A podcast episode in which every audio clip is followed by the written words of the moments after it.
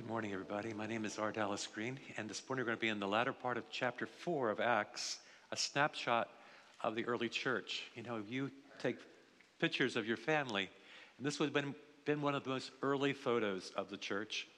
Uh, there was a mighty movement in the first century. Jesus had ascended to heaven, he had sent the Spirit, the Spirit descended at Pentecost, the church was born. And Peter preached there a great sermon on the southern steps of the temple, and 3,000 people were brought into the kingdom of God. So, Peter and John, we learned the story in chapter 3, were going up to the temple for prayer. They had prayed 10 days for the Spirit to come. The Christian community we know was devoted to prayer, and they saw a man who could not walk lying at the beautiful gate begging. And Peter said, Look at me. And the, and the man looked at him expecting to get something from Peter. Peter said, Silver and gold have I none, but such as I have I give unto you. In the name of Jesus Christ of Nazareth, walk. And for the first time, the man stood to his legs. Peter helped him up. He went walking and leaping, praising God. Peter was called on the carpet by the religious authorities, and they asked him, By what power, in what name did you do this?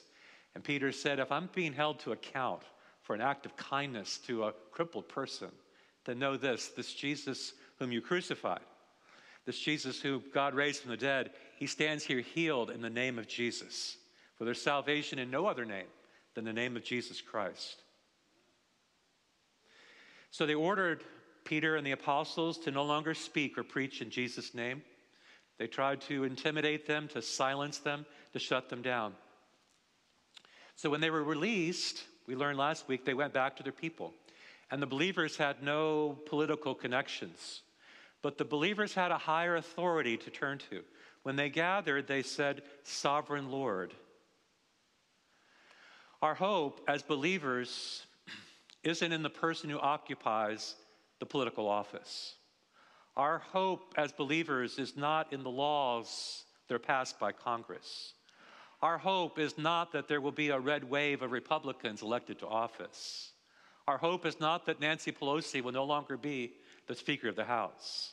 Our hope is not that Joe must go. Our hope is in the sovereign God of the universe who rules. He is in control of who is ever in control. God sits on the throne, ruling his universe. Jesus is the reigning, ruling, returning king. Jesus is king over all things. Jesus is Lord over all lords. And they acknowledge that God is the creator of heaven and earth and everything in them. God is even sovereign over what happened to Jesus. Of course, they plotted against him. The politicians, Pilate, Herod, soldiers, the Jews, had done only what God had said beforehand. Verse 29, chapter 4. Now, Lord, consider their threats. The religious leaders had threatened them with arrest, with imprisonment, with flogging, even death. They would try to use their power to shut them down. But listen to their prayer Lord, enable your servants.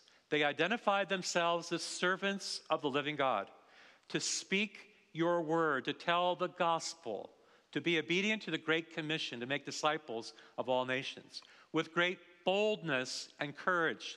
They were believing that the Spirit of God could enable them to be bold. Courage is not acting in the absence of fear. Courage is acting in spite of the fears and moving forward. Verse 30.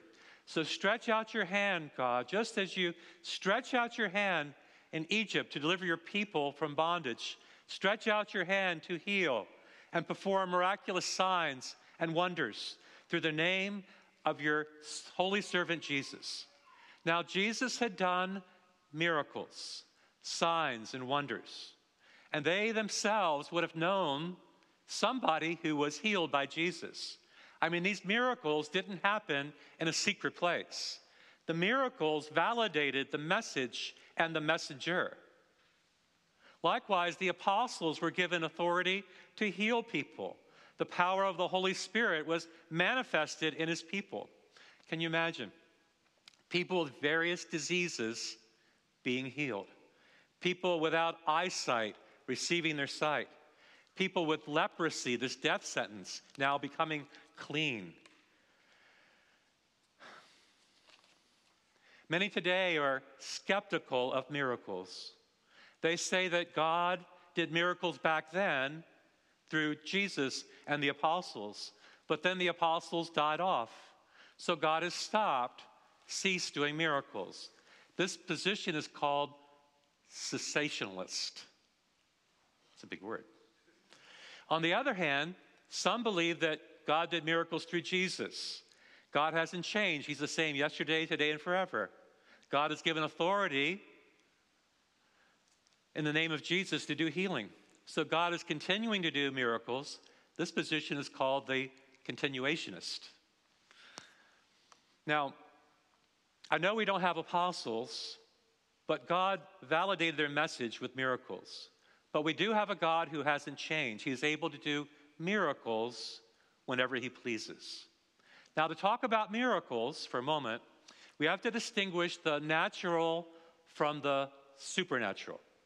It's natural for the sun to rise and the sun to set, but it's unnatural or supernatural when Joshua prayed that the sun would stand still, that they could win the battle. It's uh, natural for the rain to fall in its season, but it's a miracle when the rain doesn't fall for three years, like Elijah prayed. And then Elijah prayed again, and the rain fell, right? So natural has to do with common grace and providence. So if you have a medical problem like I do, let's say you have a degenerative disc, and you go to a chiropractor like Amir, and he lays his hands upon you, and you get an adjustment, or you go to a physical therapist and they do traction, or you have to have surgery, you're dealing with the natural, right? It's all part of God's common grace. God has given wisdom to the practitioner. They use their experience to help you. God providentially put them in your path. So, how good is God to give us natural remedies to our problems? The natural has to do with common grace, the supernatural has to do with extraordinary grace. God does something that amazes us, God demonstrates his power. God supersedes the natural. Now, I've never spoken of this before, but I'd like to speak about the natural and the supernatural in my life. In the year 2015, my left flank, that part above my left hip, was protruding, was bulging. Debbie noticed it and said, R, there's a bulge in your left hip. I said, That's just my love handle. I'm getting older. She said, Let's just send a photo to Chris, my doctor's son, down in Birmingham, and see what he says. And Chris, upon seeing this bulge, said, Dad, you need to see a doctor right away. So I was able to get an appointment in Middletown to see my doctor, and he said it's a lipoma. It's, but putting on the safe side, let's have a CT scan. So he ordered me a CT scan. I went in and got the CT scan. The surgeon who read the CT scan said, that needs to come out right away. I have a cancellation tomorrow, and uh, I'm willing to um, take it out. So the surgeon performed the surgery, and he said, In my 36 years of practice as a surgeon, I've never seen a lipoma like your lipoma. First of all, it was completely encased, it was the size of a grapefruit, and uh, it had its own blood supply. Now, I don't know everything about grapefruits, but grapefruits should grow on trees, right? Not inside your body. And I was growing my own grapefruit. It kind of started as a lemon, then became sort of an orange, and then this grapefruit. It was just kind of growing exponentially inside of me. So they sent the report off to the hospital. The hospital came back, and then they sent it back to Mayo Clinic. And this is what the Mayo Clinic said when they saw this um, slice. They said, Thank you for this challenging and difficult case. This kind of cancer only grows in the lungs and then spreads to the whole body. Your cancer was encapsulated. You had a cancer called simple spindle cell lung cancer. That's what I had. Now, I believe that God showed me common grace when He gave me the diagnosis and the surgery. But I believe that God showed me extraordinary grace when the cancer was encapsulated and didn't spread. God demonstrated his power to contain the cancer. God superseded the natural. God did something that amazed me, my doctor, the surgeon, Mayo Clinic. The survival rates on this kind of cancer are very low. It's a very aggressive kind of cancer that often goes undiagnosed until it's more advanced. There is no treatment for spindle single cell cancer, only surgery, chemotherapy, and radiation. The tumor board argued what to do with me. Should we give this guy radiation chemotherapy? And they decided not to. God did a work in my life. He used people. He used people like Dr. Hall in Middletown, Dr. Brand, the surgeon, the Mayo Clinic, Johns Hopkins, FMH. Many will believe I, if I pray, God will heal me. But God uses people to bring healing. And even though God was at work in my cancer, God protected me. And God supernaturally did a work. And every year I go back to Hopkins and they do this follow up and they do an MRI on me. And I said to my doctor, I said, if you'll worry about this, I'll just choose not to worry. I'll just put this into your hands. If I have a problem, let me know. And for seven years now, I haven't worried about it because it's in God's hands. So, the first thing I want you to know about a great church is they're a praying church. And this church was praying that God would do healings. The second thing I want you to see in the story is in verses 32 and following, which I'm going to read to you, which kind of finishes up the book of Acts, the chapter 4. Here's what it says All the believers were one in heart and mind, and no one claimed that any of his possessions was his own. They shared everything they had. And with great power, the apostles continued to testify to the resurrection of the Lord Jesus. And much grace was upon them all. There were no needy people among them. The second thing we find this morning is unity. The believers in the early church were of one heart and one mind. Paul's prayer, he prays in Romans, is May the God who gives endurance and encouragement give you a spirit of unity. The scriptures speak of heart to refer to the place of deepest thoughts and feelings. The heart is the inner spirit. Luke is saying that the church was united in the deepest part of their being. There was no schism, there was no division, there was no disunity. Sometimes when we meet someone before a word is spoken, we sense a oneness with them, with her, with him. If we're both believers, we share a fundamental unity at the core of our being. Latanya, who spoke briefly at the memorial service, said about Elaine that sometimes Elaine's prayers for her were exactly what she was dealing with, though she had never shared it with her. It was evidence of the Spirit's prompting. That doesn't mean that believers will see eye to eye on everything, right? Unity is not uniformity. It's wrong to think that all believers will see life the same way. We won't educate our kids all the same way. The men won't all cut their hair short the same way. The women won't all wear dresses the same way. We all won't listen to the same kind of music, you see. In fact, the insistence that others be like us is one of the most disunifying mindsets of the church that causes a judgmental inflexibility. You see, the church has room for Republicans and Democrats. The church is composed of parents who homeschool, as well as those who send their kids to private schools and public schools and Christian schools. There's men in the church with short hair. There's men in the church with long hair. There's men in the church with no hair. There's people in the church that dance. There's people in the church that don't dance. And I get asked, can Christians dance? And I say, well, some can and some can't. Women have the freedom to wear whatever they want to wear, right? Believe it or not, you know, some Christians like different kinds of music. So you must understand that we have different histories and experiences and preferences. And I can't elevate my preferences to say all Christians should be like me. One of the wonders of Christ is that he honors our individuality while bringing us into beautiful unity with each other. There are different kinds of gifts, but the same Spirit. Different kinds of service, but the same Lord. And different kinds of workings, but the same God. The unity of the church is reflective of the triunity of God Father, Son, and Holy Spirit. See, a pretzel has three loops, right? It's all t- tied together by the dough. But the Father is not the Son, and the Son is not the Spirit, and the Spirit is not the Father and the Son. They are equal in their essence, but different in their individuality. They maintain their unity by reflecting, respecting one another, and submitting to one another. And we maintain unity in the body by respecting one another and submitting to authority. We foster division by disrespecting authority and insisting on our own way.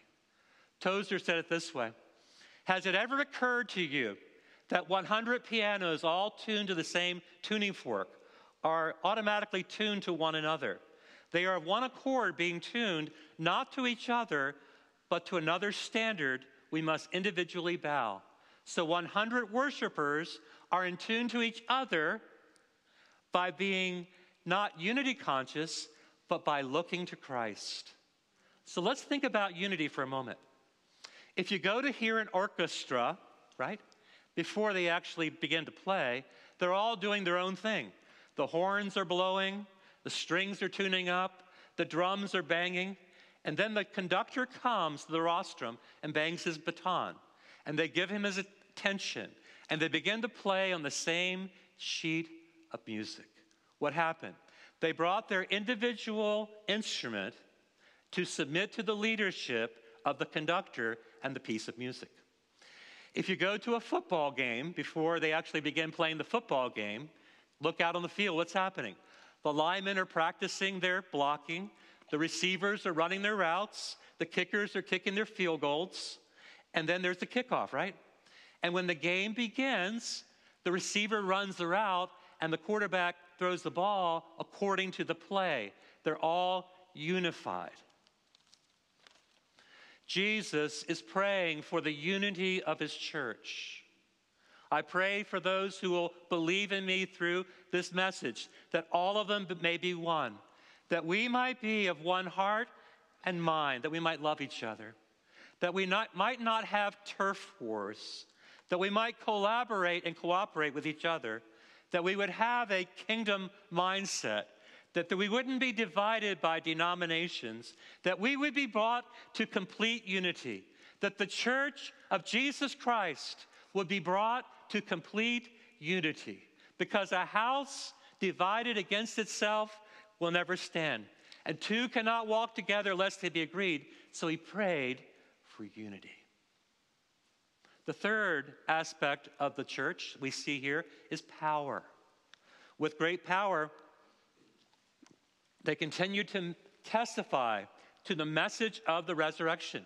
What was the message that tied them all together?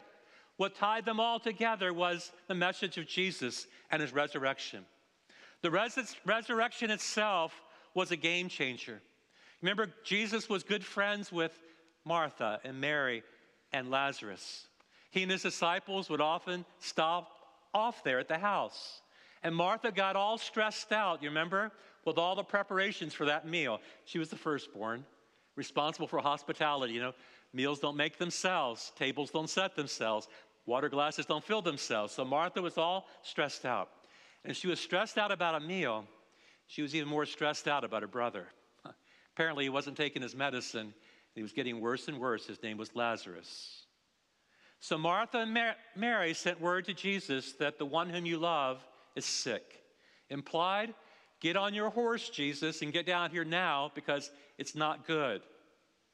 Jesus said to his disciples, This illness will not end in death. No, it happened for the glory of God, that God's Son may be glorified in it. So Lazarus, who was ill, passed away. And four days later, Jesus showed up. Now, the Jews believed that the soul hovered around the body for three days. So on the fourth day, a person was really dead. And at the edge of town, Martha went out to meet Jesus to give him a piece of her mind. She was angry and disappointed and grieving. And she said, If you had been here, Jesus, my brother would not have died. But even now, I know that God will give you whatever you ask. And Jesus said, Your brother is going to rise again. And she said, Sure, I know. He'll rise again like everybody else in the last day. And Jesus said, I am the resurrection and I am the life. I gave life to your brother. I can raise your brother back to life. For he who believes in me will live even after he dies.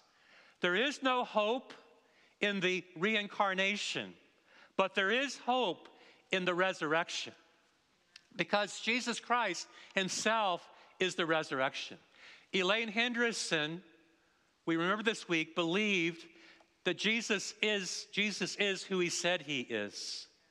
She didn't go to heaven because of her good works. She went to heaven because of the good work Jesus had done for her. She trusted in the finished work of Jesus. D.L. Moody said, Someday you will hear that D.L. Moody is dead. Don't believe it. I was born in the flesh in 1837. I was born in the spirit in 1855. That which is born of the flesh will die, but that which is born of the spirit will live forever and ever and ever. There's a power that flows through a believer when there's a hope in the resurrection. Peter said, We've been born again into a living hope through the resurrection of Jesus Christ our Lord. A great church has a great message and a great power. You could say there was an explosive power as they began to testify to the resurrection. The, the guards had tried to keep him in the tomb. Pilate has said, Station the guards there and keep it as secure as you know how. But then on that Sunday morning, the stone was rolled away not to let Jesus out, but to let us take a look inside. And Jesus had risen from the dead. They put Jesus in the tomb on Friday afternoon. Since it was before sundown, it counted as a day. His body rested the second day until early on Sunday morning, the third day, when he rose again from the dead. The, the message of the church is the message of the resurrection. Well, how much power is available to us? A man bought a Rolls, Rolls Royce and wondered about something. He wondered how much horsepower does this engine have? So he asked the salesman, he said, How much horsepower does my car have? He didn't know, so he sent a message to the headquarters. And the president of the company answered back and said, Sufficient. How much power is there in the resurrection? Sufficient. There's sufficient power. How do we tap into the power? We have to be connected. The power of the life of God flowing through us. We hit a light switch, and the room will only light if the switch is connected to the power source. There is sufficient power to tap into. There is power in the resurrection to live a pure life in the midst of an impure world. There's the power of the resurrection to withstand temptation when you are tempted. There's the power of the resurrection to go through a trial when life is tough. They testified to the power of God. Fourthly, there is grace. It says in verse 33 that much grace was upon them. One of the greatest fears people have in this world is to be judged. They'll judge me at school for what I wear. They'll judge me online for my various views. They'll judge me for how I parent. No one likes to be judged or come under judgment. We don't even like to be judged for our performance in a performance review by a judgmental person who loves to find fault and never affirms or never encourages. How different is grace than judgment? To get judged is to say you aren't enough, you don't measure up. To get grace is to receive somebody as they are, but to love them too much for them to stay as they are, to speak truth into their life. We are saved by God's grace, and we are healed by God's grace. We are justified by God's grace. We are sanctified progressively by God's grace. And we are strengthened and sustained by God's grace. When I think about grace, I think about a woman who was heavily in debt, who bought a car she couldn't afford, and was paying exorbitant interest. We came alongside and helped her to uh, assess her financial situation, and the lender was, believe it or not, was willing to take the new car back. There's a family in the church who saw her situation and gave her a, a car.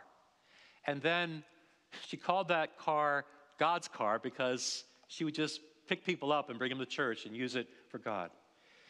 You see, by grace, the lender took the car back. And by grace, she got a car. And she was so overflowing with thankfulness, she offered people ride with her car because of grace.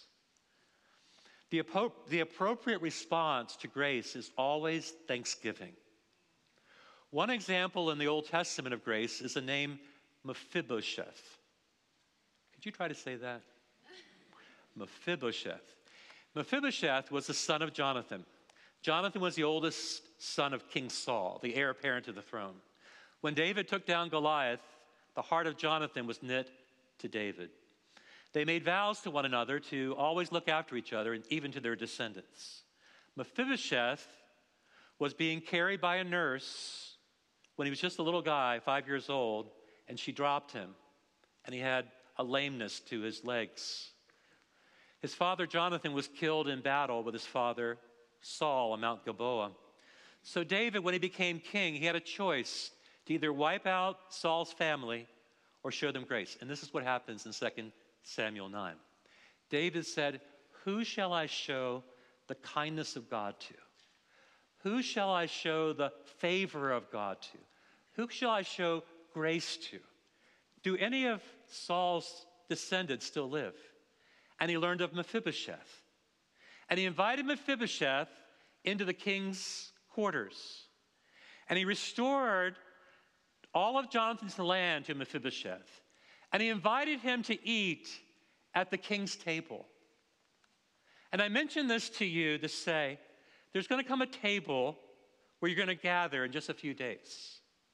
And some of us will uh, sit down at the table to a great feast. But you know what will overflow in our hearts is this feeling of thankfulness for God's goodness to us, His generosity, His favor to us. The hearts of the early church were so full of thankfulness because the grace of God was poured out upon them. And then there was generosity. They shared everything they had. There were no needy persons among them. From time to time, they took lands or houses, sold them, brought the money from the sales, and put it at the apostles' feet. And it was distributed to whoever had needs. God said, You will always have the poor amongst you, but I command you to be open handed towards your brothers, toward the poor and needy in the land.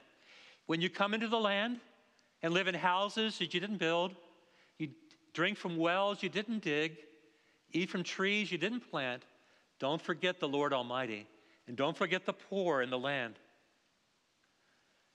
You see, the spirit of generosity seemed to permeate the church. They saw or heard of a need. Somebody's out of work, somebody's sick, and they did something about it. There were people who sold their homes, their second homes, in order to provide for people without. They saw this as a huge opportunity. The church itself has shown itself through Samaritan's Purse. We saw that with our growth club. That the kids out of their own resources, gave $440. Do you think the church, do you think the church can look at their example and say they made a sacrifice? We can make a sacrifice and come up with $440,000. Do you think it's possible? If a spirit of generosity begins flowing through the church. So, Luke gives us a snapshot of the church in the first century. First of all, they were a people of prayer. We know that where there's no prayer, there's no power. And where there's some prayer, there's some power. But where there's much prayer, there's much power. If you go to Jerusalem sometime with me, you'll go to the Wailing Wall, and there you'll see rabbis, hundreds of rabbis, praying for the rebuilding of Jerusalem for the Messiah to come. We need to be people of prayer. Secondly, the church was unified. They had a common vision. There's plenty of division and schism and strife in our world. We aren't the United States of America anymore. We're the, the, the, divided, the divided states of America. We seem to have lost our vision of why we exist. We're pulled in so many directions. It seems everybody has an opinion and everybody thinks they're right. But the church has been given a vision. We exist to be disciples who make disciples who live in love like Jesus. We'll do this one on one in triads, small groups, women's, men's, teaching people how to walk with Jesus. Thirdly, the church had a message. They would testify to the power of the resurrection. Paul said that I might know him and the power of his resurrection and the fellowship of his suffering. And the church would be full of grace. We don't need to be judged, we need grace.